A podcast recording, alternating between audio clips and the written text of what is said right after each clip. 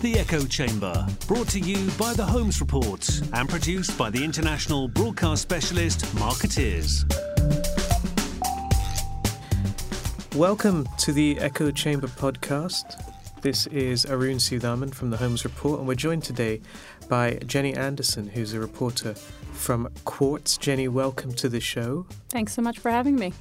So, we're here to talk about next week's World Economic Forum 2017 in Davos. This is not uh, the first time you've been to the event, but it's taking place um, against quite a backdrop of tumultuous political events. I mean, how do you see the World Economic Forum perhaps being different from previous years uh, in 2017?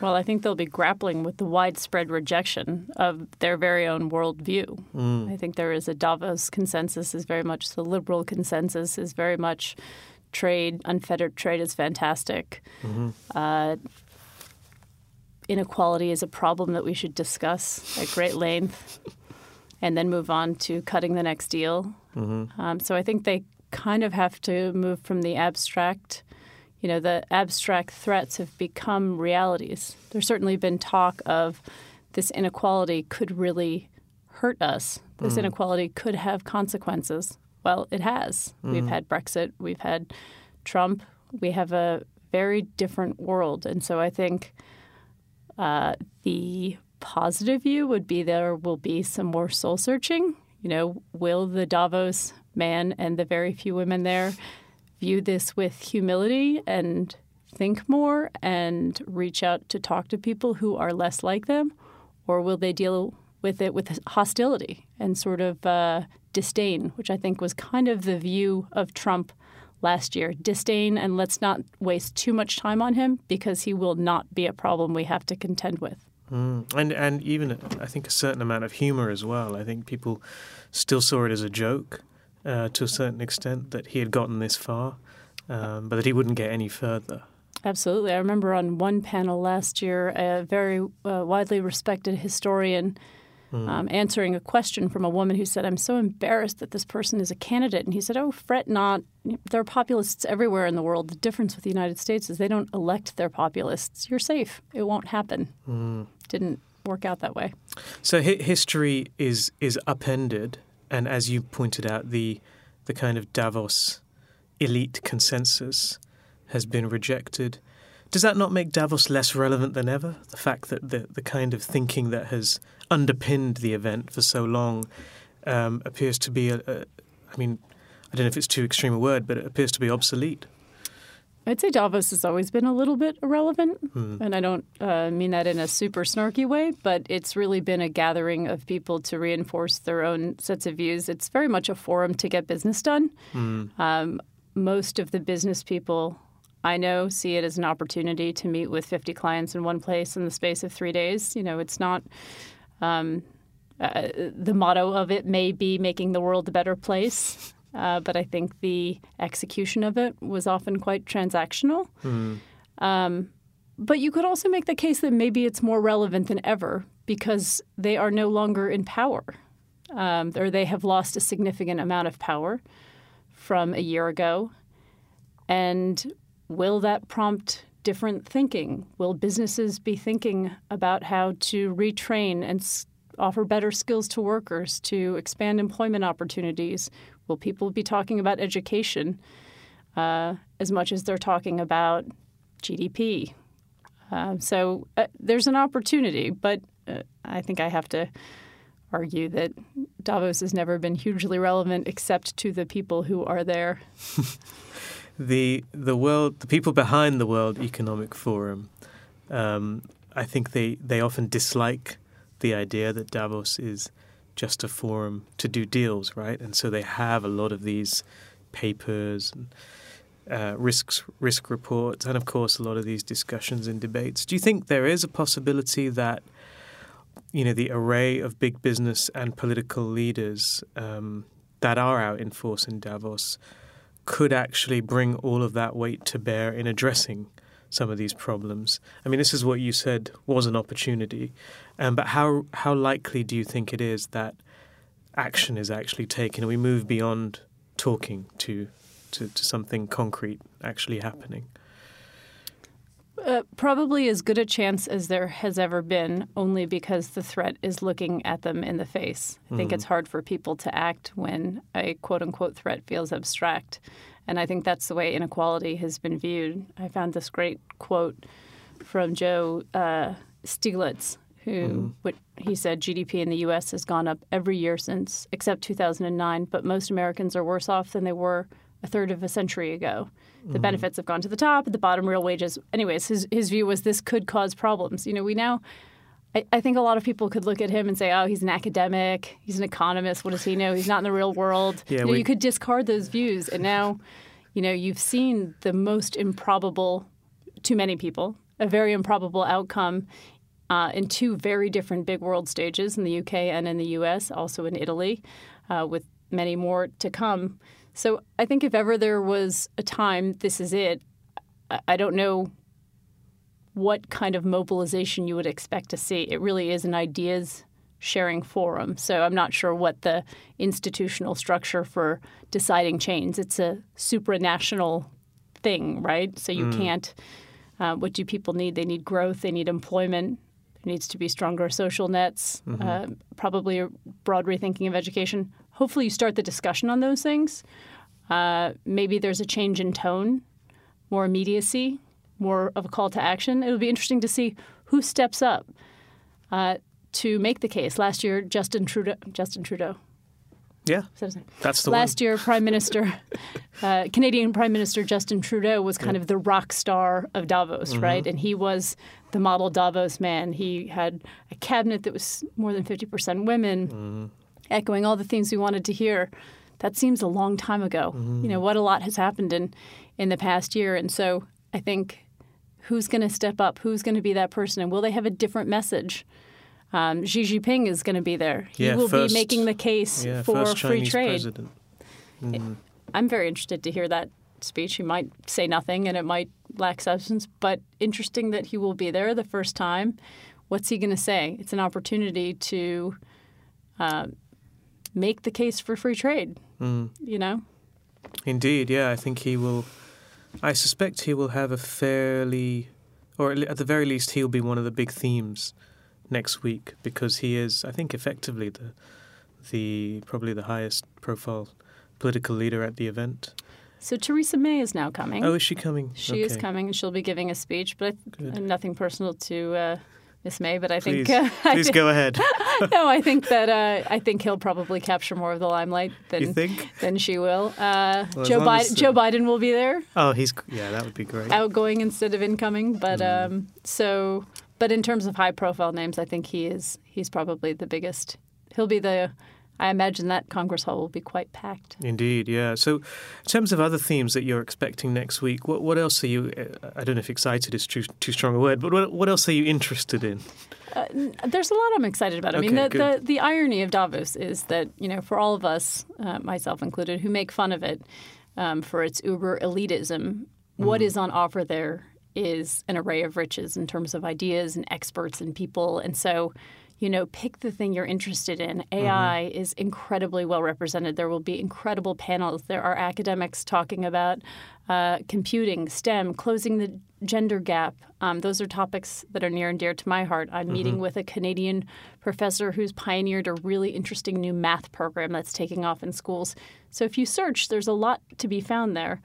Um, I do think AI and robotics will be a huge theme. Um, medicine is always an, uh, a consistent theme. Um, there is they get a lot of uh, people on the forefront of curing cancer and immunotherapies, and so that's an interesting area, you know, for people who uh, want to go down that road. But the the purported theme of responsible leadership is interesting, right? What will people say about leadership right now? So there's there is a lot on offer. I, I don't want to um, undermine that. I think my skepticism comes from what can be done, but in terms of what can be learned, the opportunities are are very big Yeah, and broad. no, I think I think that's a really good point, and you're right. There's been a, a lot of um, a, a big focus on artificial intelligence. I mean, last year's theme, I think, the fourth industrial revolution, kind of prefaced all of that. But how, in terms of um, the, the advances that you're seeing in AI and robotics, do you feel there's enough discussion going on about the threats that they pose as well to the kind of existing workforce uh, and existing education models? I assume that due to the backdrop mm-hmm. against which this Davos is taking place, the conversation will have to address that, right? You can't just address the excitement and the blind promise of smart technology and AI, artificial intelligence. I think there will have to be a discussion of jobs. I have noticed there are a few panels that are specifically about uh, what jobs will be replaced and how to respond to that. Mm. To be hmm. fair, there's always panels about that, but mm-hmm. I, there, I think that will be a topic of discussion. I think another big theme, and I and I failed. Uh, another big theme will be energy, and I think that is particularly important. Uh, in a year where potentially there is less consensus, at least from the United States, around climate change. So, who will step up and be the leaders? Will they try to convince uh, Mr. Trump that this is something he should take on? Uh, so, what is the tone around energy, uh, both from uh, oil producers, very well represented as well, um, to think tanks? I think there, will be a lot of conversation around that. Hmm. And for you personally, as a reporter at Davos, I mean, obviously there's there's a lot of business people you can talk to. How important is it for you that that there's quite a big civil society representation there now? There's NGOs, there's, there's think tanks. How helpful is that for you? I find it's incredibly helpful. I just think the um, diversity. Uh, mm. I feel like I'm undermining my own original statement that there's a very strong consensus view, but you do have these two pillars. You have sort of banking, finance, uh, you have politics, and then I think there's always been um, a small but interesting group of NGOs that are trying to solve problems at a local level, at a micro level, mm-hmm. at um, speaking from experience on the ground. I find those people to be some of the most interesting people to talk to because there's no platitudes. It's not all about ideas. It's about what did I do to get water to this village. Mm-hmm. It is about how are we improving uh, C sections in one hospital, in one town, in one country. You know, it's it's very specific. And as a reporter, I find that very mm-hmm. insightful. Sometimes compared to you know, a, a, panel on yet another year of quantitative easing from central banks around the world and what that means for asset prices. Mm. Or even, I mean, as you as you pointed out earlier, it's it's it's probably refreshing as well when you compare it with a lot of the business pronouncements on things like inclusion and so on, which are often more talk than action. Absolutely. Um, One thing I'm really excited about is I went to the He for She mm, uh, United yeah. Nations effort there were 10 CEOs, mm-hmm. all men, on uh, the stage. And there were a few of them who came with ideas. Mm. Uh, Sebastien Bazin, who's the head of Accor Hotels, he had created a millennial shadow board. The idea being his board was kind of old and crusty. Probably not his words, but mine and he wanted an infusion of new ideas. He created this board. He gave them full access to all the materials the board got. They got to come to every meeting. Well, we now have a year worth of evidence. I can't wait to hear, if he's willing to talk about it, mm. what's happened. So these CEOs had committed to very specific points, and they're coming back to report on what they did. So again, I um, I'm excited to hear whether what worked and what didn't. Mm. This is useful. This, so this is around the theme of closing. Uh, in- increasing inclusion, improving diversity, closing the gender gap, many other gaps. But these are specific ideas. How did they play out? And I think we can learn as much from the things that didn't work as did work, but at least we know what to hold, ask them about, what to mm. sort of hold them accountable for, so to speak. Yeah, and it's interesting that they're actually willing to go public and, and be quantified in that way. I mean, one of the big criticisms of business has been that um, when it actually comes to taking a stand, they, business leaders are often invisible. Um, I mean, what's your view on this? Do you think that that that a, a business as CEO is, has a responsibility now to take a stand on whatever the, the, the big political themes of the day are? I think if they don't, they're not going to have a workforce. Mm. I hmm. think if um, we spend a lot of time criticizing millennials for their um, to some entitled and demanding views. On the other hand, they are demanding things that I see CEOs responding to. Mm. Um, and they are demanding a workplace that has more meaning and more value. and kind of more rights for workers. And they don't want a workforce that's white and bald and middle aged. They want a workforce that looks like the world they value. And so I don't think these CEOs are acting out of the goodness of their hearts. They may have this, they might truly believe in these things. I don't know. I can't speak from that perspective. I think they will be responding because they have to, because there's a labor force imperative. Mm, interesting, because I was at a, uh, a discussion last year, and the I think it was the head of Oxfam um, pointed out. You know, there's there's a few CEOs that everyone mentions. There's Paul Polman from Unilever, Howard Schultz from Starbucks, and then there's the rest of business who might talk about um, actually behaving for the social good or acting with purpose and so on, but really don't behave in that way and are still looking for ways to sidestep regulation and, and so forth. Um, do you think that's a fair characterization, or do you think business is actually moving in the right direction now?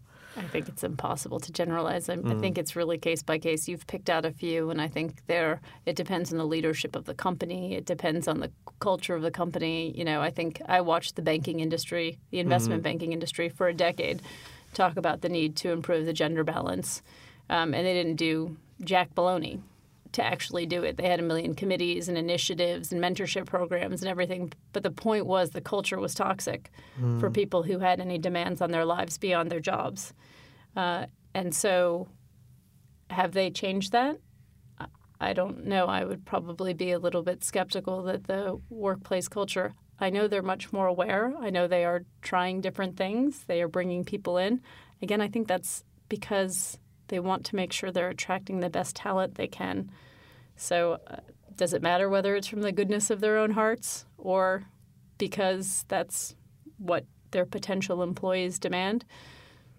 I, I don't think it does. I would mm. love for them to think. I, I think some people act um, with a strong sense of purpose. I recently wrote uh, a big piece on Patagonia, and it was you know it was about the on-site child care center they mm-hmm. built, and uh, you know it's a typical tree-hugging California company. So what's nothing surprising about the fact that Patagonia's you know got these great uh, policies that benefit their employees. Mm-hmm. But what really resonated with me was how much it was part of the ethos of everybody you talked to, and that they felt it made them better employees, more productive, uh, more profitable. You know, mm. it was that was embedded, and so you see examples of this, um, but it's not. I don't think it's the norm. I think we are still in a in an era where short-term profits, short-term ism, the bottom line, that's what matters. Mm. And so it's you know it's a long journey. And and just on that point about short-termism, um, Unilever CEO Paul Polman has been quite vocal about taking his company out of that short term reporting cycle. I mean, how important a move do you think that was? And do, do you think other companies might follow suit? I can't think of. Uh, I can think of very few things that would be more effective hmm. at trying to curb short termism. I haven't noticed a huge stampede of people following him. No, I can't think of anyone, actually. exactly. Hmm. When it comes to CEOs being visible and taking a stance, why do you think they struggle with that? What, what, what, what do they find challenging about that? My guess is what they would tell you is that they have a board that they respond to and that they have shareholders that they respond to. And shareholders, well, you and I sitting here in wonderful, diverse central London may think that these are issues of great value. Uh, the bottom line is what's of great value to a shareholder, be it a Vanguard or, mm-hmm. um, you know, a mom and pop investor on the street. Mm. So, is that an excuse? I don't know. They do have an obligation to be responsible to their shareholders, and so the question is, how much does the broader population believe these things to be important? Diversity, inclusion. Uh, taking a stand on things that matter. Mm. There are a lot of components. There are a lot of stakeholders. So how do we create boards? You know, this is where I think diversity on boards is very important because if you have the board saying to the CEO, "This is important," the CEO will drive that change, mm. or he or she will probably lose his job. Uh, you know, if you look at again, I, I hark back to this, and it's because I covered it for a long time. But investment banks, you know, the what their boards have grappled with have been massive, multi billion dollar fines, regulations, uh, the tectonic shifts of their business post financial crisis. I think these other things are important, but definitely not their top three priorities right now. Mm. Okay, interesting. Um, looking ahead to Davos again next week, what do you think the conversation about President-elect Donald Trump will be like? How how do you think? How would you characterize it, particularly compared to as we discussed earlier to last year when it was kind of dismissed as something that wouldn't happen and and and you know not really that worthy of, of serious consideration. Well, it'll be very interesting. Do we get? I think you could anticipate a lot of different lines of conversation. So the very personal CEO to CEO with no reporters anywhere in earshot. Mm. My guess is that conversation goes, wow, didn't expect this, didn't see it coming, but man, is this going to be a boon for business. This is awesome. Right. Uh, with the reporters in earshot, um, doesn't stand for what I stand for, doesn't believe what I believe, but we have to cope with it and respond and potentially maybe look outside our bubbles a little bit. You know, I think it goes back to this question do they respond with humility or with hubris, right? Mm. So I don't know. My guess is there will be multiple versions of this. Um, I would hope to see some humility in that I don't think people anticipated this because they live in a bubble.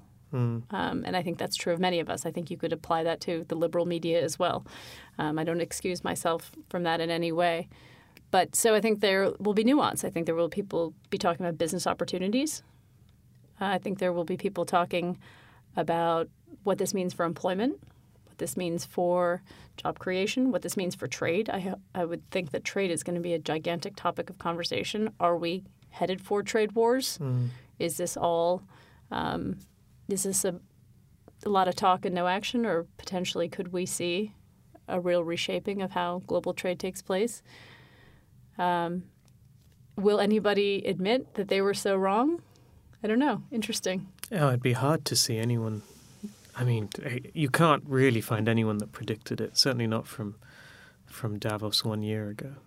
No, uh, they didn't predict the financial crisis either. So, in, no. uh, I was talking to somebody who was there in 2008, mm. and he was saying it was remarkable that if you had cast back a year earlier, you had such a collection of very highly educated, very powerful people with a great deal of visibility on the markets. Mm. And no one saw it coming. Uh, so I guess maybe we could derive something about the power of forecasting and predictions from experts, quote unquote experts. Power of groupthink as well, I imagine. Power of groupthink. Because so many people in a small space, I feel like they end up talking about talking about the same things, agreeing on on everything, thinking the same way. It's a very it's hard to pinpoint how true that is. I mean, it's hard mm. to, but there really is a very iterative, like every conversation almost has a similar tone. And I actually feel like that's a challenge as a reporter. How do you mm-hmm. go there and ask questions that people aren't thinking about, that takes them out of their comfort zone of talking points, that gets to something real and not just the same empty platitudes? You know, they're trained to say a few things. Um, and arguably every company and politician and civil servant and everybody has something interesting to say, whether they feel free to say it and are willing to sort of do it, and whether we're smart enough to ask the right questions to get to it. It's a challenge, and we should step up to it. Mm-hmm. Indeed. Any other themes that you're interested in for next week? I think the future of Europe post Brexit mm. is an incredibly important one. Um, again, I don't know how much we can actually know. It's a lot of predicting, but we have so many important elections coming up. Um, we have a massive migration crisis that continues to be underway. We have Syria that should potentially be discussed as the greatest humanitarian crisis, you know, of this era, which nobody seems to be addressing. Someone said to me the other day after Obama's farewell speech, I wish he had cast a tear for what happened in Syria instead of casting a tear for Michelle. I mean, lovely as they both are, the idea that this is just a failure and hasn't even really been acknowledged as a failure. So um, I do think the future of the EU is a big question. um, and I hope to hear some views on uh, what that will be. I think probably the biggest change we'll see is for those who are predicting an outcome that is not the consensus view. My guess is this year people might listen a little harder instead of immediately discarding it as improbable and unlikely. We can hope. Um, it's a busy week. There's a lot. I mean, and it's events start at seven a.m. and they finish at past midnight. I mean, how hard do you find it, and how do you manage the workload during the week? So I am loath to complain about my week Sure. traipsing around a Swiss alpine resort, going from party to party and event to event. Um, it's super exhausting. It's kind of overwhelming. I constantly feel like I'm not doing the right thing or carving my time wisely. but- FOMO. FOMO. It is the ultimate FOMO. Uh, what was the right word for it? It's, Yeah. It is the ultimate. It's sort of like FOMO central, right? Yeah. You spend the entire week. Yeah, I mean, it's this great privilege. To, it's peak FOMO. It is the ultimate privilege. You know, it's a great privilege to be able to go, and then you get there, and you suddenly feel, you know, shot back down to the bottom of the uh, of the pecking order. So uh, it's. I've tried to. I'm. I'm trying to approach it this year a little bit differently instead of who I think I should talk to. Really looking at it from the perspective of who do I think I can learn from, Mm. which makes you look at the agenda much differently.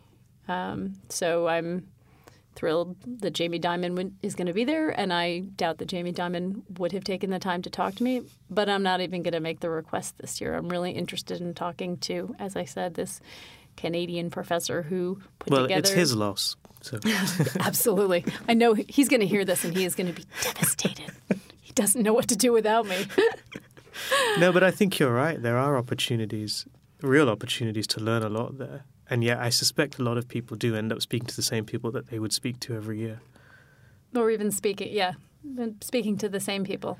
Yeah. I had a funny conversation with a colleague a couple years ago where it turned out we had each interviewed the same CEO uh, and we were in the same organization and he hadn't mentioned it and we hadn't realized it. And it seemed like a sort of classic Davos screw up. Wow. So, and finally, um, I mean, what do you think about? I don't know whether you have thought about this, but I mean, how big of an issue do you think is is is the actual reputation of the World Economic Forum? You know, it is kind of seen as as as just a huge junket. Uh, it's you know, there's a huge amount of money is spent on all of these events. Um, it, it is, as you, you know, it's the, the, the, a tiny top slice of the one percent uh, at a a beautiful alpine ski resort. I mean, do, do you feel like it does send out perhaps the wrong message at, at this kind of a time, given everything that's happened last year? It does, but it always has. Hmm. Um, I mean, it it perhaps seems elevated this year, but you know, this event has been taking place against the backdrop of horrible events everywhere. Um, you know, be it wars or famines, or so. There's always been, I just think, a a, a whiff of almost absurdity about it. You know, the stories tracking how many private jets fly in or how many helicopters have landed, which, by the way, we all read kind of furiously. You know, Yeah. we, we definitely want to read these stories. Kevin Spacey. It's Kevin Spacey. Year. but I mean, that's a perfect example. You can almost make fun of Kevin Spacey coming to talk to all these bankers and, you know, playing up his house of cards. And yet, as you watch it, it's thrilling. It's exciting to be in the same room with Kevin Spacey watching this. And so I guess uh, I don't I, I don't know. It's hard it's hard to know what to make of this. It's a It- little absurd. I think you're right. It is. It's It is. absurd, and yet, uh, given the opportunity to go. I'm not going to say no. So I guess I should um, sit comfortably with my own hypocrisy. Well, I think you're you're doing a good job of of articulating why it's very useful for a reporter. So I don't think there's anything hypocritical necessarily about Well, it that. is a chance. I mean, considering, um, so Quartz's uh, did this great piece um, that looked at where people came. It, it's like a, a dot. I know. graph. Yeah, I use that every year. David David Yanofsky does it every year, right? So, but you look at that, and it does give you a sense of the. Op- that's the opportunity. The opportunity is to talk to the South American Mm-hmm. venture capitalist and uh, the African entrepreneur and the Middle Eastern uh, oil tycoon and uh, Philip Hammond. You know, I mean, there's just there really is a kind of incredible array of um, of people there, and they're they are sort of wandering around. Yeah, I and mean, you can you can talk to them as well. I find people are so accessible in Davos. It's kind of strange. Yeah, I mean, I'm just hoping to run into Sheryl Sandberg in the ladies' room.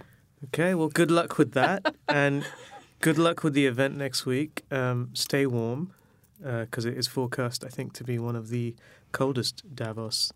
One reason this year will be particularly stressful is that we are putting out a Davos daily brief, Right. uh, which we did in Cannes as well, from one liberal media bubble event to the next. Uh, but that will require trying to capture the zeitgeist every day and sort of look forward and say what's the most exciting thing. So I think it will be a great product, which you can sign up for, qz.com. But I also think it will be a lot of work and uh, will probably only add to my FOMO anxiety. Yeah, I guess, but it'll be of mm, so much use to people, I suspect, that it will be, you know, you can feel somewhat worthy that you're actually doing some work whilst, whilst you're there. Um, I did have an editor once at a very esteemed newspaper who told me, have fun at Davos, but make sure not to file anything because as soon as you go, you think everything's interesting and newsworthy, and to the rest of the world, it truly is not. You could say that about a lot of events. Thank you so much for joining us today. Thank you all for listening to the Echo Chamber. Please um, rate and review us if you'd like on iTunes. Uh, you can get in touch with us via our website, and we will be back probably post Davos with some sort of a roundup of next week's World Economic Forum. Thank you very much.